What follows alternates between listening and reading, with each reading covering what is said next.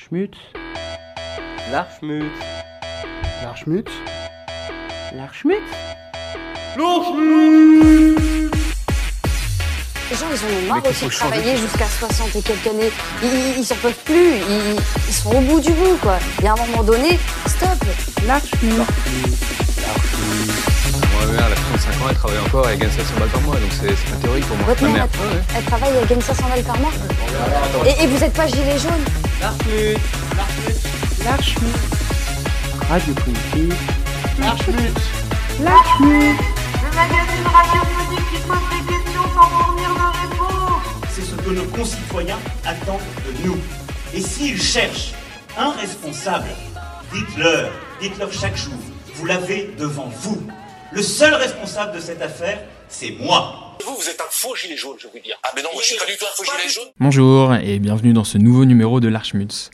Aujourd'hui, Actu oblige, on va vous parler du soulèvement populaire des Gilets jaunes. On écoutera un petit rappel historique des révoltes en France. On parlera sac à mer des démocraties, de l'ancien syndicat majoritaire du pays et des communs dans la Startup Nation. Mais pour commencer, Qui a le droit Qui a le droit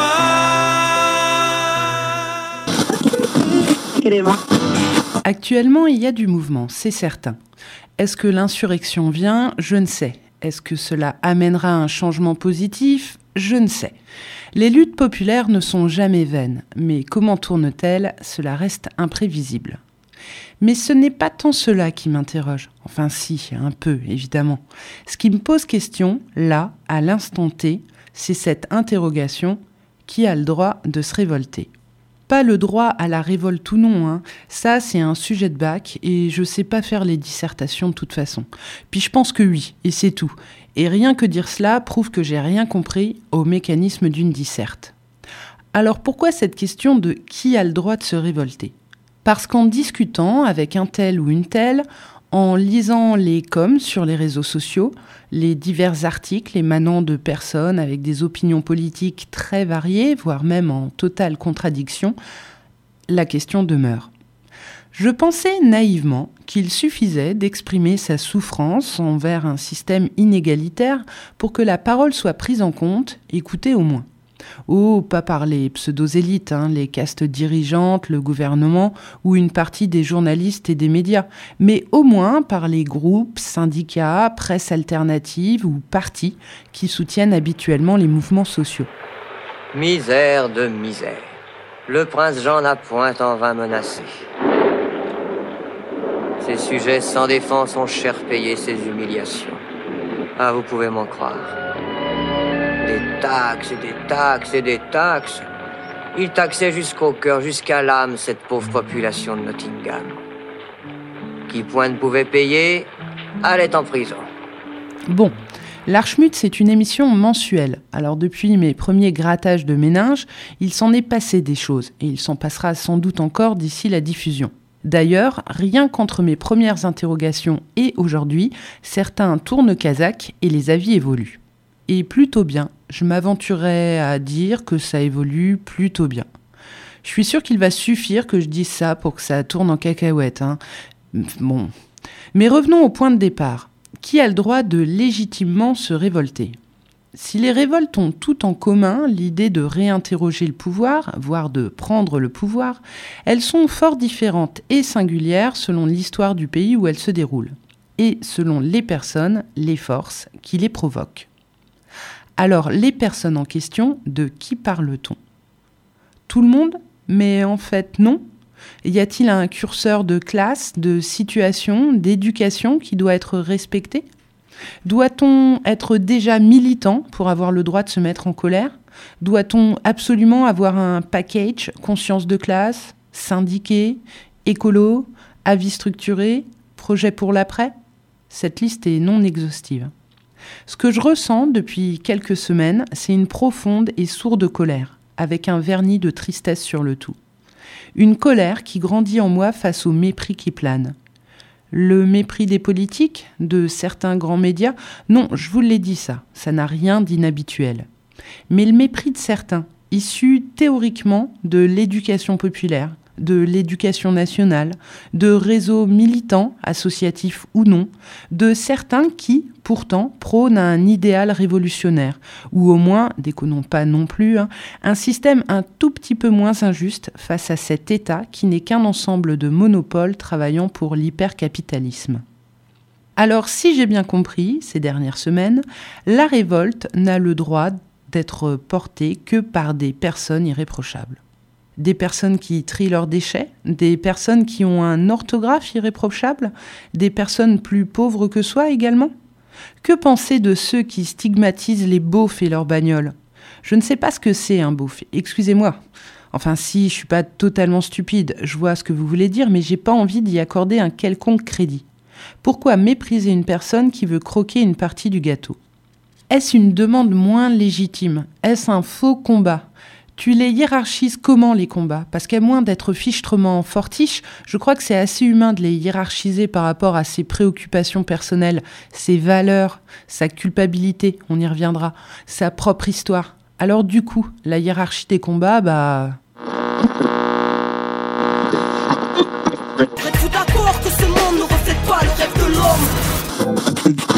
Power. Fight the power Ah, et la question de l'écologie. Moult fois entendu, ces gens, entre guillemets, qui n'auraient pas de conscience écologique, qui voudraient juste polluer peinard. Ok, je veux bien prendre en compte cette problématique lorsque les foyers des professions intermédiaires, des employés et des ouvriers auront des bilans carbone aussi désastreux que ceux des revenus les plus aisés. C'est les personnes qui ont le moins de revenus en France hein, qui utilisent le moins leur voiture. Il est bien plus simple d'accuser son voisin et sa voiture que de s'intéresser à la question des supertankers, du tourisme de masse, de son petit week-end en avion so hype à New York, que des vrais pollueurs, les fucking multinationales. Alors yep, la marche pour le climat, c'est vertueux, hein, et effectivement, si on bousille la planète, il y aura guère à se soucier de quoi que ce soit d'autre. Mais c'est peut-être pas parce qu'il y a des gens qui militent pour être payés avec décence pendant que des multinationales s'engraissent que ce sont des gens qui n'ont rien compris. C'est des causes qui peuvent s'additionner, non? Converger, comme on dit. Ça paraît pas ridicule. Alors c'est eux qui auraient dû faire la démarche? Venir avec vous, marcher pour le climat? Ah, et pourquoi? Ah, ça, ils n'ont pas des vrais combats. Ok, ok, on a bien compris. Mais je sais pas, hein, dans un cortège composé de personnes qui ont des vraies habitudes de lutte, qui militent depuis longtemps, parce que dans la plupart des villes du pays, les marches pour le climat étaient composées de militants, d'associatifs, de personnes issues de l'éduc-pop aussi. Bah, on pourrait se dire que c'est plutôt ces personnes, des vétérans quoi, qui se doivent de faire l'effort de rejoindre une révolte où la plupart des personnes présentes participent à leurs premiers mouvements sociaux. Non?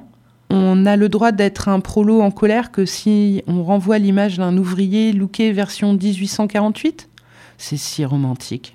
Par contre, si on est une magasinière pour Carouf et qu'on écrit un message sur Facebook pour caler un point de rencontre pour les gilets jaunes, on est quoi? Pas structuré, c'est ça? Sans revendication claire.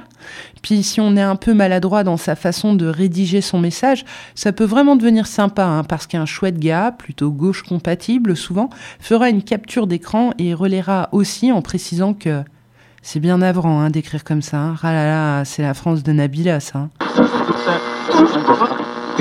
Ah, c'est Ernest Il vient ce week-end Ah, l'étudiant arrive, va falloir causer velu. Laisse-le, putain, il a des aptitudes. Tu préférais le voir traîner? Bon, je préfère rien. J'ai perdu un fils, c'est tout. Je crois pas que tu charries un peu, là, non? Ouais, il arrive ici pour jouer les intellectuels. Oh, bah, c'est ton fils comme les autres. Il est gonflé du caberlo. Ce serait bien aussi, surtout si on se présente comme un militant ou une personne éclairée. Là, j'ai écrit comme annotation LOL. Bon, à l'oral, ça passe pas alors. Bref, ça serait bien de ne pas systématiquement infantiliser les gens par des remarques bah de merde. Toute personne qui se bat pour une cause se trouvera bien assez vite infantilisée par le discours d'un journaliste sur une bonne chaîne d'infos en continu. Il n'a pas besoin qu'on en remette une couche méprisante et injustifiée. L'infantilisation, l'État le fait déjà quotidiennement avec nous tous, le système en lui-même d'ailleurs. La suite. C'est souvent contradictoire ce qui est demandé dans ce mouvement. Voilà aussi ce que l'on peut entendre. Ça n'a pas trop de sens. Bah là, j'avoue que moi, je comprends pas toujours tout non plus. Hein. Mais je me disais que dans ce que j'imaginais d'une société un peu plus juste, de toute façon, où chacun pourrait parler, bah ce serait compliqué, hein, et pas toujours clair, et sûrement bordélique, et peut-être souvent terriblement gavant, alors Sinon, peut-être aussi qu'on dira que dans le mouvement social actuel, il y a des gens, bah, même pas qu'ils sont vraiment pauvres. hein. C'est un peu interclassiste votre truc, hein. c'est pas un bidule de pur, euh, tout ça. Ah ouais? Et? Peut-être que c'est pas grave de rebouger un peu les lignes. Cette notion d'interclassisme que j'ai lue ces derniers jours, comme si c'était un truc hyper grave, bah vraiment, non, je vous comprends pas, je vous suis pas. Et puis un autre point. Ouais, faut le reconnaître, des fois, les insultes sont pas franchement classe, même puantes dans les rassemblements. Il y a certaines personnes, t'as clairement pas envie de boire un café avec. Bah ouais, c'est la vie en collectivité, non? Des fois, ça fait un chouille mal à la panse. Et a un projet collectif, bah ouais, va falloir composer. Jusqu'à un certain point, hein, évidemment. Mais en vrai, je sais pas moi, j'entends tout le temps qu'il faut déconstruire les systèmes des relations sociales inégalitaires et dégueulasses. Et je suis bien d'accord. Bah allons-y. Non? Pas avec ces gens-là? Mais de quoi tu me parles? On déconstruit que les gens qu'ils sont déjà, c'est ça? Ah, petite note de bas de page. Moi, je veux bien discuter avec moult et moult personnes, hein, échanger. Mais perso, s'il faut chipoter, j'essaye pas de déconstruire qui que ce soit. Hein. Faudrait avoir un sacré ego pour se lancer dans la déconstruction de quelqu'un et avoir aucun doute sur sa propre vision du monde. Fin de la note de bas de page. Bref, bien sûr que ce n'est pas si manichéen et simple, mais la caricature est facile. Alors qui a le droit de se révolter? L'étudiant? L'ouvrier, mais version germinale? La personne qui sait Burk, je suis pas sûr que ça me fasse rêver, hein, cette vision du monde. Et tu sais, moi je les envie un peu. Tous ces mecs qui foutent le feu dans leur banlieue. Sont pas appris à réfléchir, juste appris à vomir. Et vomir, ça fait du bien. Quand t'attends vraiment plus rien. Quand t'attends vraiment plus rien. Quand t'attends vraiment plus rien. Et c'est rien qui t'attend.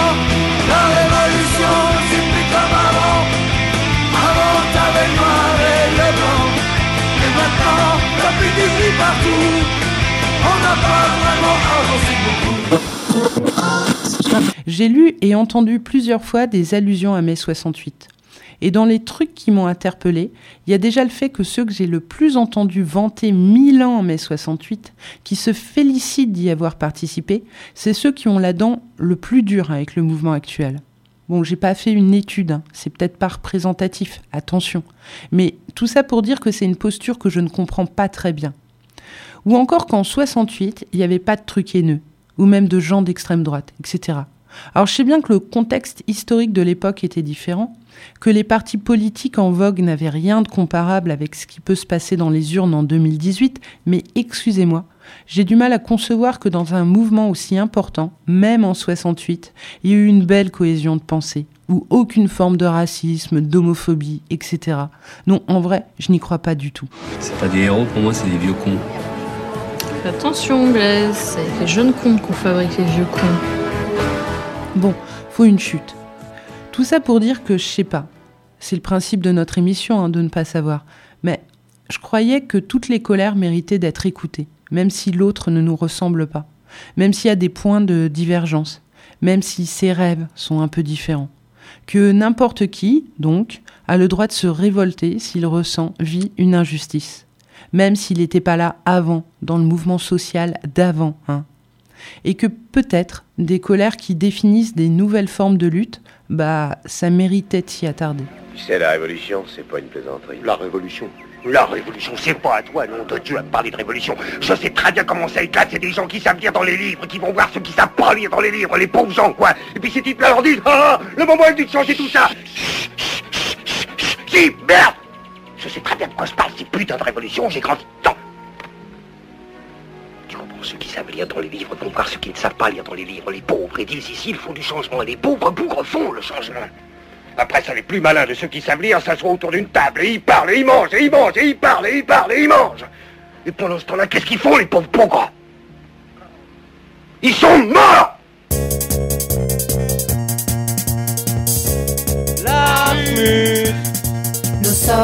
rebelles. Nous marchons libres dans la rue. La jungle nous appelle. Rassemblons toutes nos tribus. Rejoins notre raya. Nous ne sommes pas des soldats.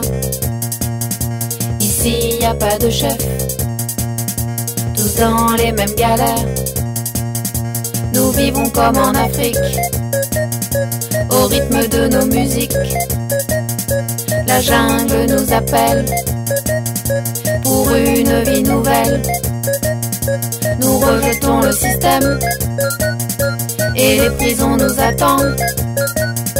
Nous sommes les rebelles. Nous ne nous laissons pas prendre.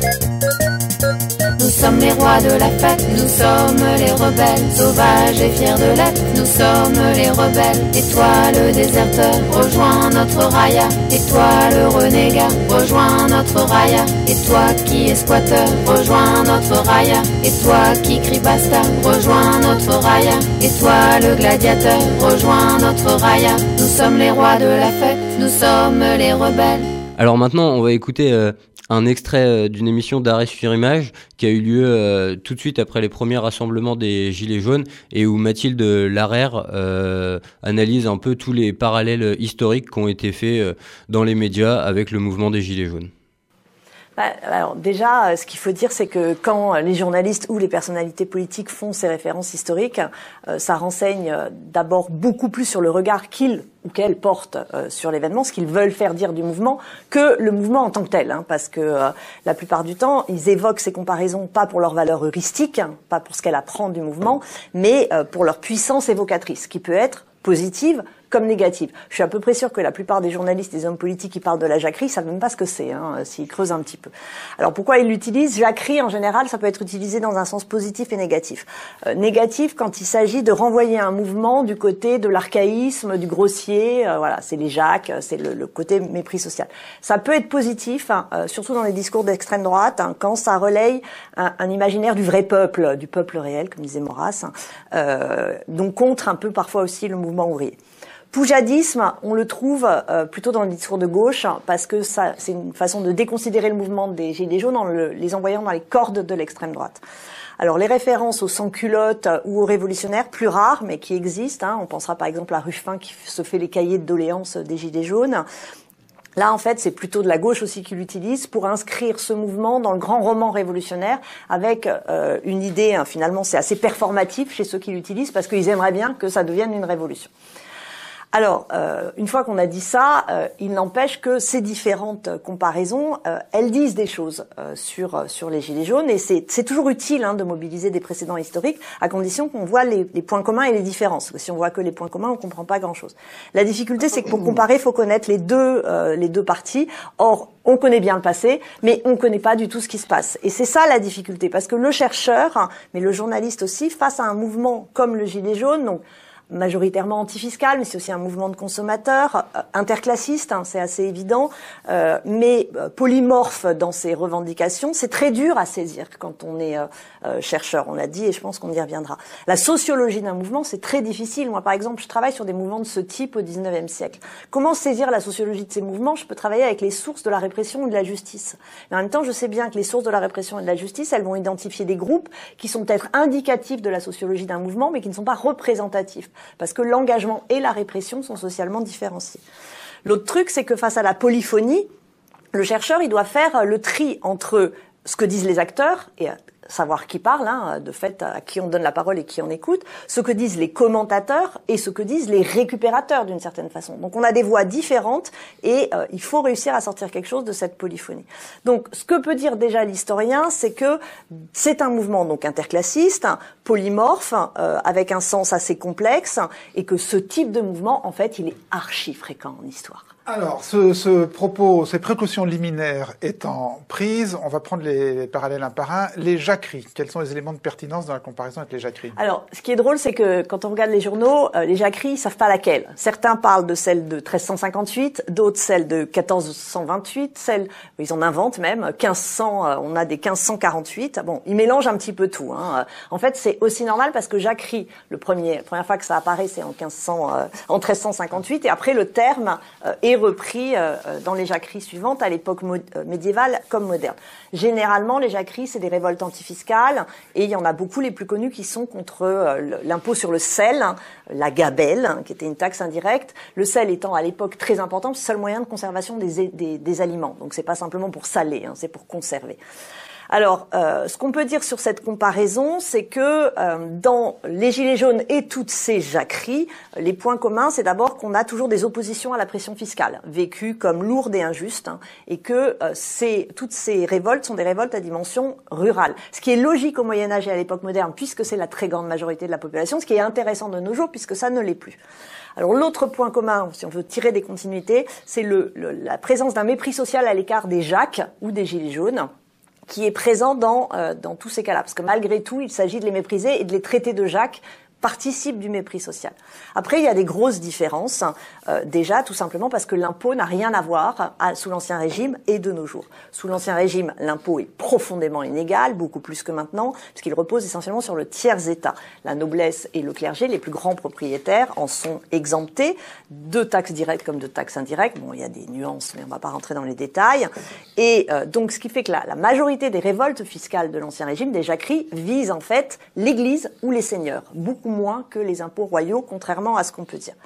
D'autre part, sous l'Ancien Régime, il n'y a pas de consentement à l'impôt, hein, puisque c'est euh, pas comme ça que ça se passe. Donc tout ce qu'on connaît actuellement, tout ce qui donne un sens particulier à cette révolte, à savoir que l'État lève l'impôt, qu'il en a le monopole, que cet impôt est décidé par les représentants du peuple, qu'on attend qu'il soit juste et qu'il est présenté comme juste dans sa répartition, qu'il est justifié parce que l'État mène des politiques euh, publiques qui sont coûteuses. Donc toutes ces conséquences, ça date de la Révolution française et de l'impôt sur le revenu en 1914. Ça n'a rien à voir avant.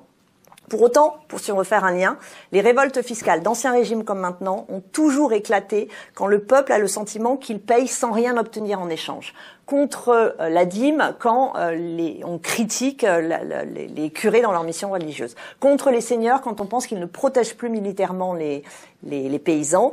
Et là, et c'est pas un hasard, le mouvement des Gilets jaunes est particulièrement suivi dans les régions où il y a eu un retrait des services publics. Donc ça, c'est un lien fort. Alors, vous parliez de la Révolution. Maintenant, la comparaison peut-être la plus inattendue avec les sans-culottes. Ouais, alors elle est inattendue et puis surtout, en fait, c'est sans doute une de celles qui a le moins de sens, même si on peut finir euh, par voir quelque chose d'intéressant. Alors, le lien possible entre les sans-culottes et les gilets jaunes, bon, déjà et d'une, c'est qu'ils sont désignés métonymiquement par un, un, une partie de leur habit. Gilets jaunes, on voit ce que c'est, et les sans-culottes, c'est parce qu'en fait, ils n'ont pas la culotte des nobles, qui est un pantalon court, mais des pantalons, comme on le voit sur cette magnifique gravure euh, de Le Sueur. Alors, euh, l'autre point commun, c'est que c'est des mouvements interclassistes et finalement c'est des mouvements de consommateurs parce que c'est des mouvements de consommateurs les gilets jaunes et ça. En gros. Euh, Plutôt jeu de producteur, c'est ça? Oui, je vais, je vais, ouais. Parce que, et, d'ailleurs, c'est là que c'est intéressant. Donc, les, les, les, les sans-culottes, il y avait de tout, des patrons, des salariés, des ouvriers, des pauvres, des riches, bon. Mais ils avaient une beaucoup plus grande homogénéité politique, par contre, que les gilets jaunes, avec des revendications claires, démocratie directe, droit à l'insurrection, égalitarisme social et taxation du pain. Alors, attention, il s'agissait pas de taxer le pain pour que le pain soit taxé, c'est pas l'inverse, mais il s'agissait de fixer un prix maximum et si les gens le vendaient plus cher, donc les plus riches, taxer les plus riches s'ils le vendaient plus cher mais le mot d'ordre, c'est taxation, donc euh, c'est inversé. Là où on peut tirer un lien, et c'est ça qui m'a intéressé, c'est quand on voit la réaction finalement des mouvements ouvriers, notamment par exemple de Martinez. Martinez voit les gilets jaunes et il parle quoi? Il parle salaire il parle SMIC. Et ça, c'est très intéressant parce que, en fait, quand on regarde euh, les sans-culottes ou les gilets jaunes, je vous ai dit, c'est une association de consommateurs. Ce qu'ils partagent, c'est de trouver que la vie est chère et de vouloir que la vie soit moins chère. Donc, c'est une fraternité de consommateurs, alors que le mouvement ouvrier est une fraternité de producteurs. En gros, vous avez un problème de vie chère. Prix du pain sous l'Ancien Régime, euh, prix de l'essence ou autre actuellement. À partir de là, vous avez deux solutions. Soit vous augmentez les salaires pour que ça paraisse moins lourd, soit vous baissez le prix euh, des, euh, des, éléments, enfin des, des, produits de première nécessité. Les sans-culottes et les gilets jaunes demandent qu'on baisse le prix. Alors que le mouvement ouvrier a toujours demandé au 19e siècle qu'on monte les salaires. Donc il est tout à fait logique que Martinez fasse euh, au mouvement euh, des Gilets jaunes et euh, une réaction qui s'inscrit dans la continuité du mouvement ouvrier, qui est une augmentation de salaire, alors qu'en fraternité de consommateurs, les Gilets jaunes sont pour une baisse du prix du pain. Alors, on fait un saut d'un peu plus d'un siècle et l'étiquette de poujadisme. Alors, qui est donc utilisée pour pour renvoyer les gilets jaunes uniment, enfin dans dans le, le, le, le enfin ouais les cordes de l'extrême droite. Alors, le poujadisme, je rappelle juste rapidement, c'est un mouvement qui a d'abord été très catégoriel et très local. Hein, c'est né autour du papetier Poujade. C'est un groupe de commerçants et d'artisans de s'insérer dans le Lot qui se sont opposés à un contrôle fiscal.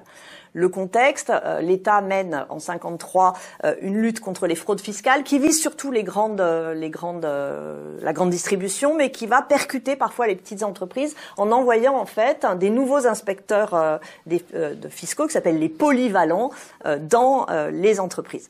Alors, cette intrusion des polyvalents qui est en fait moindre hein, dans les petites entreprises est très mal vécue euh, par euh, par euh, le, le petit commerce et le petit artisanat. Il y a même une scène des bronzés là-dessus. Euh, je sais pas si vous avez fait gaffe, mais à un moment où Dominique Lavanant, alors que le- le- le- l'autre lui lui explique ses histoires d'amour, c'est trop dur tous les mecs et tout, elle lui explique le pire truc qui lui est arrivé, c'est ça. Voilà, je vous laisse écouter. Bah écoutez, moi, dans un autre genre, j'ai eu les polyvalents dans mon salon de beauté pendant trois jours. Et c'est quoi vos prénoms?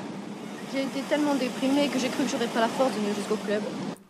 Voilà, les polyvalents. Donc c'était euh, c'était c'est à la base euh, du poujadisme. Par ailleurs, la, la création de la TVA était dans les tuyaux et là de fait, euh, elle se révélait plus profitable aux entreprises modernes que aux petits détaillants.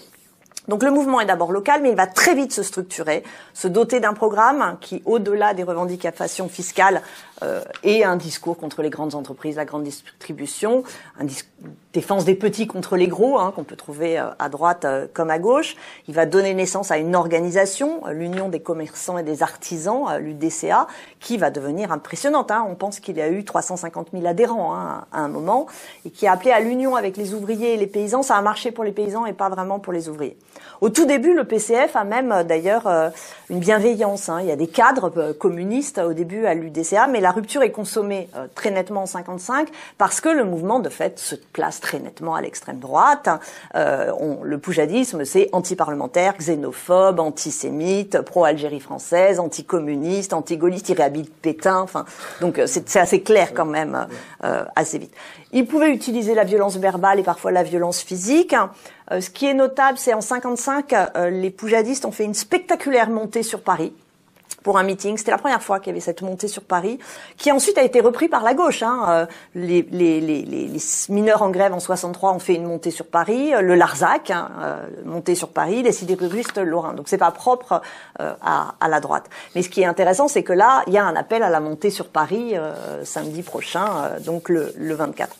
C'est un mouvement qui a eu des débouchés politiques, euh, des candidats présentés aux législatives de 56, 52 élus, dont Jean-Marie Le Pen, qui commence euh, donc sa carrière euh, à, à Poujade. Donc il y a des grosses différences avec euh, les Gilets jaunes. D'abord la personnalisation du mouvement anti-Poujade, on n'a pas l'équivalent. L'organisation, alors que là le mouvement est inorganisé. Et puis la coloration évidente d'extrême droite, hein, qui là est beaucoup plus complexe euh, dans les Gilets jaunes. Et on en discutera, on en discutera dans une minute. Euh, le dernier parallèle, c'est un parallèle qui vous est venu à vous, un petit parallèle perso. Ouais, c'est mon petit parallèle perso. Alors, c'est personne n'en parle parce que personne connaît, mais moi je l'aime. C'est ce qu'on appelle l'été rouge, hein, qui est une révolte fiscale euh, de 1841. Alors, en 1841, euh, il y a un, un été de révolte euh, qui touche toute la France avec euh, des barricades à Clermont, à Lille, à Toulouse. Enfin, c'est vraiment important hein, à l'époque. Euh, la base, réforme fiscale à nouveau, l'État veut faire rentrer l'impôt et il veut faire rentrer l'impôt des portes et fenêtres. C'est un impôt donc qui portait sur le nombre d'ouvertures euh, des maisons. Et euh, en fait, ce mouvement, comme aujourd'hui, précipite au sens chimique du terme, hein, toutes les colères du moment. Il y avait plein de crises. Crise économique dans les campagnes et dans les villes, des agitations ouvrières, il y avait beaucoup de grèves en 1840, des mouvements de consommateurs contre le prix du pain, donc on retrouve ça, et aussi une revendication démocratique très forte. Les gens demandent le suffrage universel à ce moment-là, qui n'existe pas parce que c'est un suffrage limité. L'État est fragilisé par des scandales. Il y a même une sorte de Wikileaks, euh, puisque juste avant la crise, on sort des missives secrètes de Louis-Philippe euh, qui prouvent qu'il est beaucoup moins nationaliste qu'il ne voulait bien le dire. Et on dénonce aussi les élites politiques. Vous voyez, par exemple, dans cette gravure de Daumier, comment on représentait euh, les, les personnalités politiques, on les appelait les ventrus ou les ventrigoulus. Dénonciation des riches en général, dénonciation de la frontière jugée trop mince entre le monde politique et le monde économique. Ce qui va créer l'émeute, c'est la rumeur, la fake news, Euh, parce que en fait, euh, ça a été créé d'ailleurs par des par des élites de l'opposition qui voulaient mettre le feu aux poudres. On a dit aux gens, ils ne vont pas compter que les portes et fenêtres, ils vont compter vos soutiens-gorge, vos culottes, ils vont rentrer dans vos maisons, ils vont ouvrir vos tiroirs. Ça a obligé quand même les autorités à faire des affiches pour dire non, non, on ne va pas rentrer dans vos maisons. Euh, le pouvoir a réagi par la force, hein, ce qu'il est en train de faire euh, là pour l'instant à la Réunion, mais on va voir ailleurs. Et il l'a fait aussi en, euh, d'ailleurs, il les appelait des jacques. Hein, on utilisait déjà la jacquerie pour les pour les déconsidérer mais aussi en traquant les communistes. C'est le mot de l'époque. C'est les, en fait, c'est les premiers socialistes. hein. Comme aujourd'hui, il dit que l'ultra-gauche, euh, c'est l'expression du gouvernement, est à la manœuvre. Donc on trouve la même chose. De fait, c'était un mouvement plutôt à gauche qui défendait l'égalité et qui était porteur de ça. Pour résumer, et ça sera, j'arrêterai là-dessus, la critique de l'impôt dans l'histoire, elle a toujours été présente et elle a toujours cristallisé les mal-être sociaux.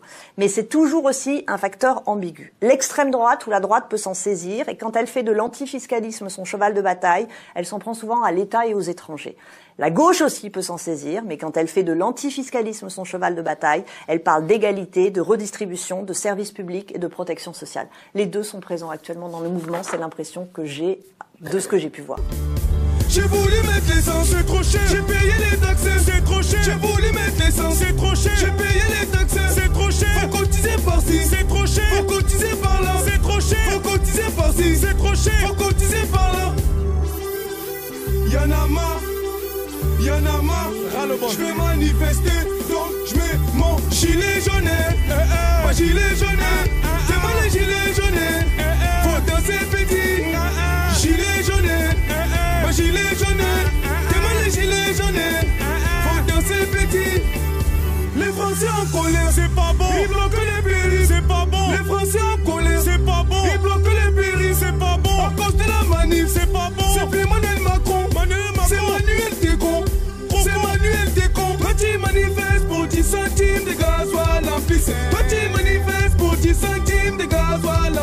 Toi tu manifestes pour 10 centimes de gasoil en pisse. Toi tu manifestes pour 10 centimes de gasoil en pisse. Y'en a marre. Y'en a marre, y'en a marre, je veux manifester, donc je mets mon gilet jaune. Mon gilet jaune, c'est moi le gilet jaune. Faut danser petit, gilet jaune. Mon gilet jaune, c'est moi le gilet jaune. Faut danser petit. J'ai assez vite kiffé les gilets jaunes en fait. Déjà parce que j'aime ça l'agitation sociale, j'avoue. Cette période d'effervescence que ça créait dans la société, j'ai toujours eu une inclinaison naturelle à trouver ça fécond. Qu'il y a toujours quelque chose qui se joue dans ces moments où les gens assument et affirment leur rôle politique. Et du coup, forcément, j'ai kiffé les gilets jaunes. Et je voudrais vous parler de mon image préférée depuis le début du mouvement. Vous l'avez tous vue, j'en suis sûr, parce qu'elle était sur tous les écrans le lundi 3 décembre. Pour une chronologie approximative, c'est juste après la première manif parisienne, celle des Champs-Élysées, mais pas de l'Arc de Triomphe. C'est bon, tu remets? Donc Macron avait passé le week-end en Amérique du Sud, et tout le monde attendait de savoir ce qu'il allait faire en rentrant. Et donc, la seule image qui a tenu les journalistes des chaînes d'infos en continu sur les dents ce jour-là, c'est une photo surzoomée au portable de Macron à la cantine avec les CRS.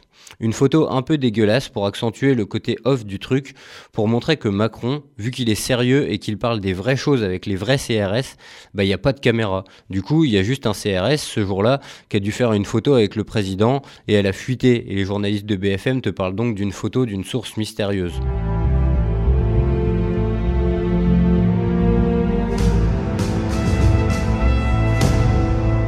Crois pas trop à ce genre de truc. La communication d'un mec comme Macron, il n'y a jamais de fuite. Tous les CRS présents ce jour-là ont dû faire une photo avec le président. La moitié doivent être des selfies d'ailleurs, et pas le genre de photos qu'on a vu. Et on a dû demander aux CRS de pas trop les mettre sur les réseaux sociaux, ou au moins d'attendre deux heures, genre pour pas révéler les coordonnées GPS du président en temps réel. Et comme ils sont obéissants, les CRS, ils l'ont fait. La fausse photo volée, c'est plus probablement un proche collaborateur de Macron qui l'a envoyé aux journalistes avec qui il a partagé les bancs d'une grande école. Les vraies photos avec le président ont dû apparaître après, quand tout le monde s'en fout, parce qu'on a déjà une image, bienvenue dans le monde de la communication politique. Et donc, sur cette photo, remettez-la. Macron sert le propos qui est celui du gouvernement à ce moment-là, à savoir qu'ils sont à l'écoute de la police. Et donc, c'est ça que j'ai kiffé. Voir un président à l'écoute des keufs, c'était...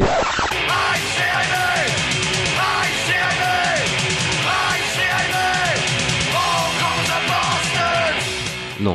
Bon, euh, euh, alors après cette petite digression, laissez-moi vous expliquer pourquoi j'ai kiffé cette image. Vous vous en doutez, l'agenda de Macron se décide pas deux jours à l'avance, et donc sort pas en remplacer un autre. Ce jour-là, le président aurait dû se taper un gueuleton avec des chefs étoilés. Pas bouffer dans un truc 3 ou 4 étoiles, hein, mais manger un repas qu'on sert à une table avec le président et quatre chefs étoilés. Vous comprenez où je veux en venir c'est le contraste entre les deux que j'ai aimé. Le fait que tout ça foute suffisamment le bordel pour le faire passer du nirvana culinaire, même si sûrement pas vegan, à la cantine. Remettez la photo, je vous dis, ça fait plaisir de le voir faire le soumis avec une tranche de jambon et trois feuilles de salade. Bon, ok, dommage ce soit devant des keufs. Mais bon, voilà, plaisir coupable, j'ai kiffé ça de le voir faire le soumis comme il fait sur la photo, les épaules basses, les mains sous la table. Et puis bon, c'était un peu devant le peuple aussi, et pas juste devant des keufs, du coup, euh, ça va, non? Ce que je trouve bien aussi dans ce mouvement, c'est qu'il y a une défiance contre euh, la démocratie à la française. Bon là, j'extrapole un peu en vrai.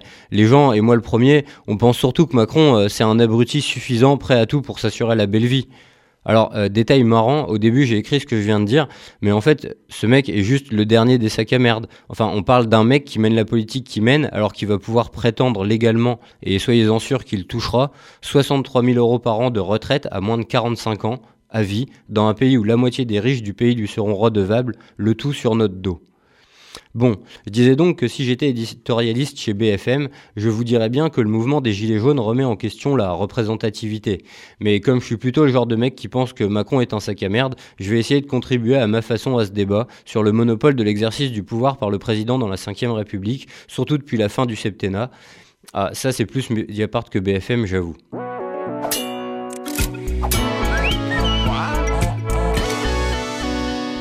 Donc pour moi, la démocratie, ça n'existe pas. Entendons-nous bien, c'est un principe intellectuel très joli et un concept assez pratique, mais qui sert surtout pour une bande de sacs à merde à légitimer leur pouvoir et à nous autres à se donner une bonne conscience, soit petit a absolu par rapport à la justesse de, de nos actes, genre euh, c'est juste parce que c'est la démocratie, soit petit b relative par rapport à la supériorité de nos actes, genre euh, ça c'est mieux parce que c'est plus démocratique.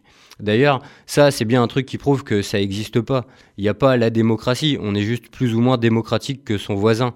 Entendons-nous bien, hein, la démocratie, en fait, ça existe. Ça s'appelle le communisme libertaire et l'abolition des frontières. T'as vu, c'est bien, ça rime, mais dans notre beau monde 2.0, voilà, on se respecte dans la différence, tout le monde est une démocratie. Enfin, il y a au moins 50 déclinaisons d'être une démocratie possible pour vexer personne. T'as vu, genre, il y a des pays, et pas besoin d'aller à l'autre bout du monde, qui sont des pures démocraties avec un roi de droit divin à leur tête. Sérieux, t'étais où en CE2 et donc la vérité, c'est que la France, c'est pas plus ou moins démocratique qu'ailleurs, je pense. Je sais pas si vous avez vu, mais à ce petit jeu de tout le monde est une démocratie, il y en a, ils aiment bien jouer. Et tous les médias ont donc poussé des cris d'orfraie quand Poutine et Erdogan ont profité des gilets jaunes pour se faire Macron en combo. Mais à bien y regarder, est-ce qu'ils ont tort? Abandonnons les jugements moraux deux secondes. Oui, Poutine massacre des homosexuels et Erdogan des Kurdes. Mais on parle pas de ça oui, ce sont aussi des sacs à merde, peut-être plus merdeux que le nôtre si tu veux, mais ça, en quoi ça les rend moins démocratiques? Macron aurait une mimole s'il avait la moitié de la cote de popularité de Poutine. Et puis au moins, quand Poutine est élu, c'est certes par défaut puisque sans opposant viable, mais Macron gagne lui aussi par défaut puisque sans opposant viable.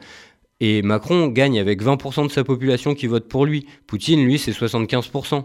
Et pour Erdogan, je tiendrais simplement à souligner que tout sa camerde qu'il est, ce mec a eu dans son pays un coup d'état militaire qui s'est terminé par le fait que le petit Recep ne bouge pas son cul d'un centimètre parce que des citoyens turcs sont sortis devant les chars, des nationalistes turcs qui sont aussi des sacs à merde si vous voulez, mais des gens qui ont préféré vivre avec ce chef d'état, ce sac à merde là, plutôt que de vivre dans un pays dirigé par des militaires. Ça me semble quand même un peu plus démocratique que de vivre dans un pays où j'aimerais vraiment qu'on me présente, s'il existe, le mec ou la meuf qui ira se mettre entre un tank et la grille de l'Elysée en cas de coup d'État demain.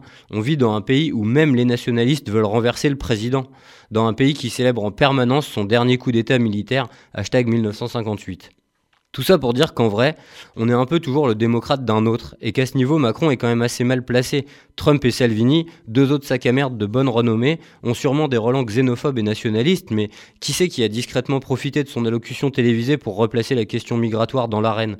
On pourrait aussi parler des 2000 arrestations du 8 décembre à travers la France, qui en soi est déjà un chiffre assez fou, mais surtout dont plus de la moitié n'ont mené à aucune poursuite, et n'étaient donc que des arrestations de manifestants pour les empêcher de manifester une technique maintes fois éprouvée par ce grand démocrate de Fidel Castro. Pour cette quatrième journée de mobilisation, les forces de l'ordre ont opté pour une stratégie préventive. Une partie des éventuels casseurs ont été mis hors d'état de nuire Bien sûr, l'idée n'est pas de remplacer un sac à merde par un autre, et c'est pour ça que je pense qu'il y a dans les Gilets jaunes une critique de l'État derrière l'énorme ras-le-bol de Macron. Mais c'est peut-être mon passif de militant politique qui me fait dire ça, puisque après tout, le peuple français a toujours eu un rapport étrange à ses élites. Les Gilets jaunes ne peuvent pas faire exception. Car si depuis tout à l'heure j'explique que les Gilets jaunes c'est le kiff, je pense aussi qu'il faut avouer une certaine limite. Mais cette limite, il faut la cerner correctement. Effectivement, ça fait bizarre de manifester autour des drapeaux français et des bolos qui chantent la Marseillaise. Mais j'aime pas trop crier au nationalisme des masses. Déjà parce que je crois que c'est surtout une doctrine politique utilisée par les dominants, les rares nationalistes des classes populaires. Bon bah c'est des gros cons racistes, mais ça, ça représente pas un danger de dérive fasciste pour la France. La dérive fasciste nationaliste, en fait, c'est Macron, c'est le Made in France, c'est le secret des affaires pour maintenir une hégémonie sur les populations anciennement colonisées. Les gilets jaunes, c'est du racisme crasse, c'est pas du fascisme. En fait, les gilets jaunes sont racistes comme la société française l'est. Il y a eu des tas de trucs, hein, pas juste du racisme, mais il y a eu du sexisme, de l'homophobie, des attaques ridicules sur les écolos, les profiteurs, les véganes, les cassos, il y avait des quenelles et des soraliens, bref, toute la beaufitude franchouillarde, des gens qui veulent manger du saucisson en buvant du pinard, en se grattant les couilles entre blancs. Surprise, les gilets jaunes sont français. Je me sens au milieu des gilets jaunes, aussi mal à l'aise qu'au milieu de la France. Bon bref, j'ai kiffé, mais je dois avouer que les Gilets jaunes, c'est pas la révolution que j'attendais. Je crois même pas que ce soit une révolution, mais je crois à ce que je disais au début de cette chronique décousue, que c'est dans l'action et dans la lutte que ces lignes-là bougent. Bernard, il sera certainement moins homophobe après trois jours autour du bras zéro à se raconter leur vie avec Hélène et à se trouver des points communs dans leur vie de merde de smicard que parce que Marlène Schiappa lui a demandé.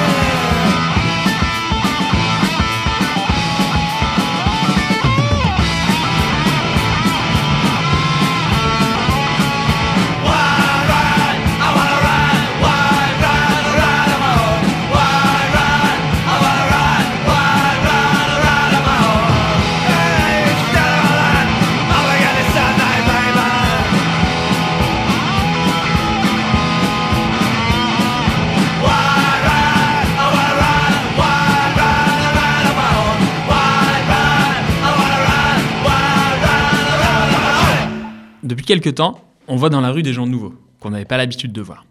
Et ça, ça fait plaisir. Mais en revanche, on ne voit pas, ou moins, ceux qu'on a l'habitude de voir. En quelque sorte, ça aussi, ça fait plaisir. Mais ça pose également question. Le désormais plus principal syndicat de France est désespérément absent de l'actuel mouvement social. Est-ce une stratégie réfléchie? Est-il dépassé par un mouvement qu'il ne comprend pas? On vous propose de s'intéresser d'un peu plus près au rapport que la CGT entretient avec ce mouvement. Lors du début du mouvement, la CGT s'est d'abord montrée complètement muette, comme si rien n'existait. Les blocages de ronds-points s'enchaînaient, les manifestations s'annonçaient, la colère grandissait et la CGT se taisait, probablement occupée à négocier avec le patronat le prochain foutage de gueule sur l'assurance chômage. Et puis petit à petit, le mouvement se créant, devenant incontournable, il a été impossible pour la CGT de l'ignorer totalement. C'est ainsi que le 1er décembre, alors que depuis quelques semaines déjà des personnes se levaient aux aurores pour bloquer, se relayer sur les ronds-points, affronter une police toujours aussi coriace face aux manifestants qu'inutile face au terrorisme, la CGT daigna faire référence aux Gilets jaunes. Mais ce ne fut qu'en les appelant à rejoindre la manif de la CGT. Tout le mépris de la centrale se retrouvait dans un seul communiqué. La CGT, complètement immobile, avait l'indécence d'appeler ceux et celles qui se bougeaient depuis des jours à la rejoindre elle. Totale inversion de la logique, qui ne sera évidemment pas suivie, la manifestation de la CGT Place de la République à Paris ne rassemblait que les encartés, encadrés par un SO aussi malaisant que grotesque. Mais le spectacle ne s'arrêta pas là. Le 6 décembre, en compagnie des éternels syndicats dits représentatifs, les CFDT, UNSA, FO et autres lettres qu'on lit souvent aux côtés de MEDEF, la CGT signait un communiqué hallucinant. À l'appel de Macron, les directions syndicales osaient en appeler au dialogue et condamner les violences des manifestants, sans un mot sur la police, ses grenades ou ses flashballs. Pour certaines fédérations, c'était la goutte d'eau de trop. La CGT Industrie Chimie se désolidarisait dans l'heure de se communiquer et affirmait que l'heure n'était pas réellement au dialogue social. La CGT sur son site vire alors le communiqué en question et en écrit un autre qui condamne hypocritement les violences policières. Hypocritement parce que dans le même temps, la CGT proposa aux organisateurs des manifestations de Gilets jaunes d'assurer le service d'ordre de leurs manifs contre les fameux casseurs. Et ceux qui ont déjà eu affaire au SO de la CGT savent combien il est difficile de les différencier de la BAC. Évidemment, cette proposition en descente resta lettre morte. Le 10 décembre, après 2000 arrestations, des blindés dans les manifs, des mains arrachées, la CGT coura aux consultations que Macron organisait à l'Élysée. Pourquoi une organisation qu'on n'a pas vue dans la rue s'autoproclame porte-parole d'un mouvement qui n'en veut pas? Pourquoi quand la seule chose qu'on propose de faire c'est jouer les flics dans un mouvement qui envoie trop, on sent légitime au point d'aller négocier avec l'État? Pourquoi finalement on ne voit que Martinez lorsqu'il s'agit de parler avec journalistes, flics et patrons? Et si tenter de répondre à cette question nous aidait à comprendre ce que le mouvement des Gilets jaunes recherche réellement? La taxe carbone a vite disparu des revendications. Des référendums, avoir notre mot à dire, revoir la représentativité, voilà les représentations actuelles. Les députés voient leur maison taguée et leurs voitures brûlées. Ce sont eux qui sont visés. Les 500 députés payés 5000 balles par mois, inconnus pour la plupart, ne nous représentent pas. Le vieux monde de la représentation, je crois qu'on n'en veut plus. Et dans ce vieux monde, il y a les syndicats. Le mouvement de la loi travail avait déjà montré qu'on ne peut à la fois passer ses journées le cul vissé sur une chaise à discuter avec le patronat et en même temps courir dans la rue face à sa police. Ce mouvement des Gilets jaunes montre l'incapacité de la CGT, non seulement créer un mouvement, mais également d'en intégrer un. L'abstention record aux dernières élections professionnelles témoigne bien du ras-le-bol des syndicats, qui ne représentent même pas eux-mêmes, puisque ces fédérations n'en veulent plus, à l'image de la combative CGT Industrie Chimie. La direction de la CGT ne sait pas sur quel pied danser face à ce mouvement. Elle appelle dorénavant à des journées de grève et à soutenir les Gilets jaunes.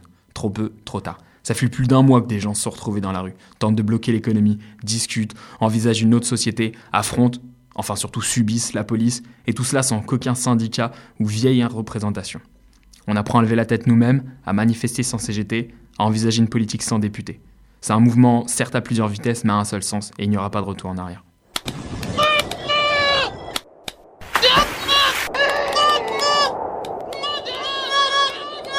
Pour parler du peuple, il y a un axe intéressant qui est ce qu'il possède, non en tant qu'individu, mais en tant que membre du peuple. Je veux parler ici des communs. Pas vraiment de ce qu'il en reste physiquement, comme l'affouage, mais plutôt des communs assez nouveaux que sont les communs numériques. Je vais pour cela laisser la parole à Lionel Morel pour un montage qui écourte et oriente ses propos, mais vous pourrez retrouver l'intégralité sur le blog scinfolex.com. Donc c'est l'article Les licences à réciprocité, fausses pistes ou idées encore à creuser, du 29 janvier 2017.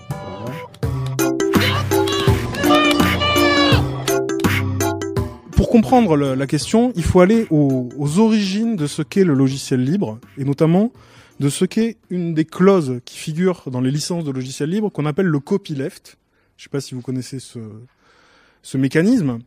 Donc, qui vient en fait de la toute première licence de logiciel libre, qui est donc la GNU GPL, qui a été écrite par Richard Stallman au milieu des, euh, années 80, hein, la, première réflexion, et ensuite au début des années 90.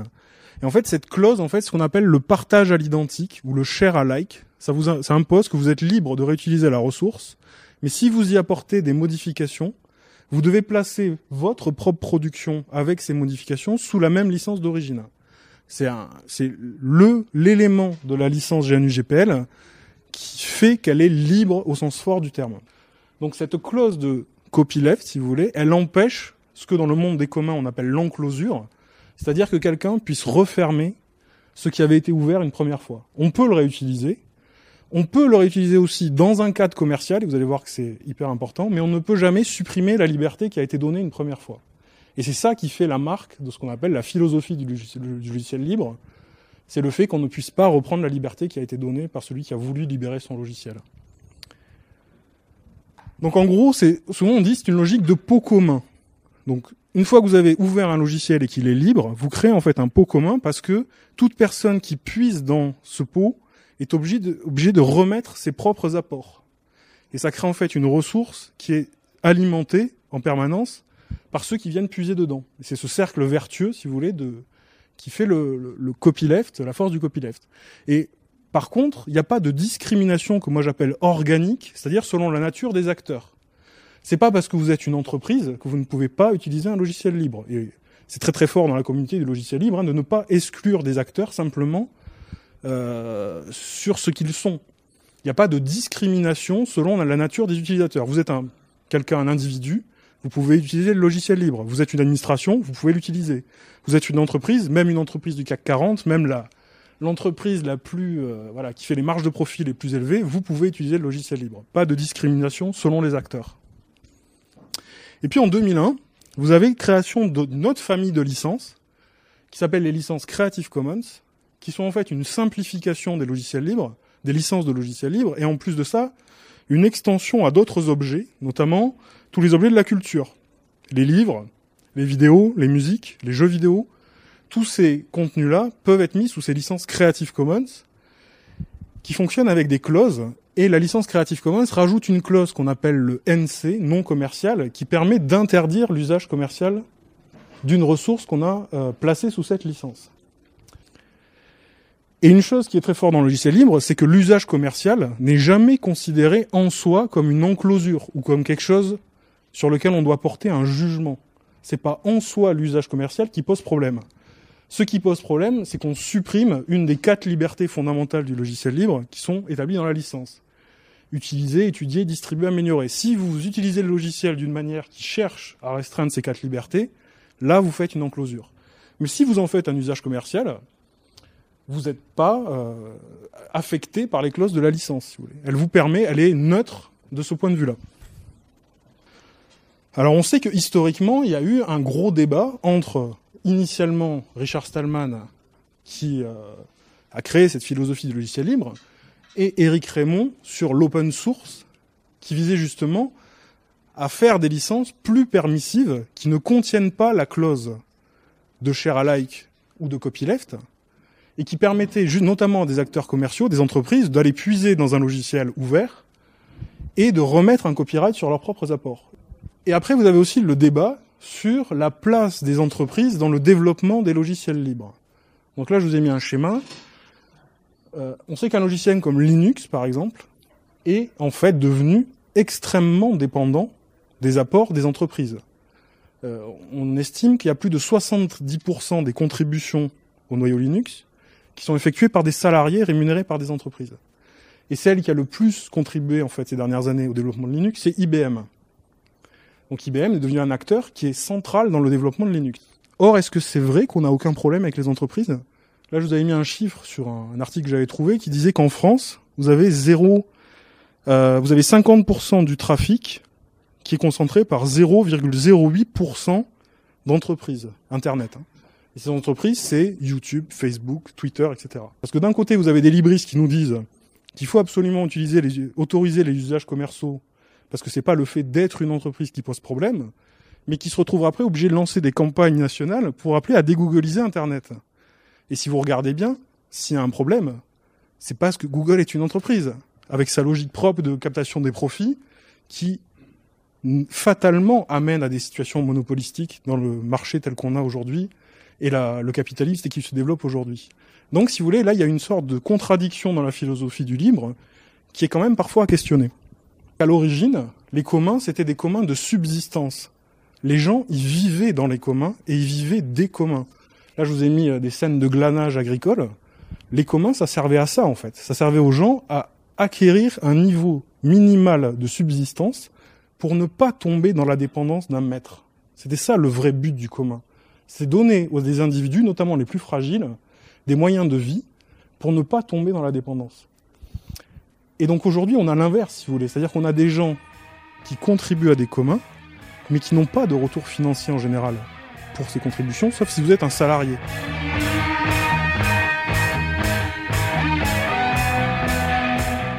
Les communs numériques sont donc définis par des contrats de licence. Ils sont une voie d'expérimentation pour un retour des communs et peut-être même des communs de subsistance. Si le peuple veut reprendre le pouvoir, cela passera par la reconnaissance de la propriété d'usage aux dépens de la propriété privée.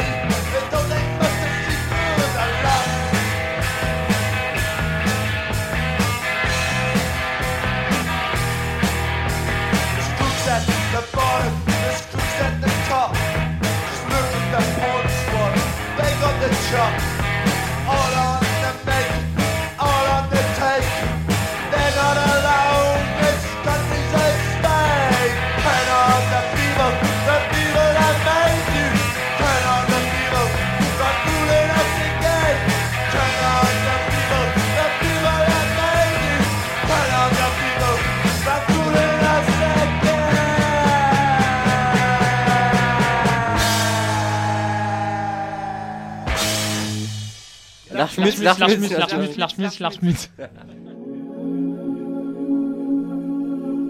L'Archmutz, c'est terminé pour aujourd'hui. Vous pouvez nous écouter chaque troisième vendredi du mois à 18h et le quatrième dimanche du mois à 10h sur Radio Primitive. Retrouvez-nous également sur l'audioblog d'Arte Radio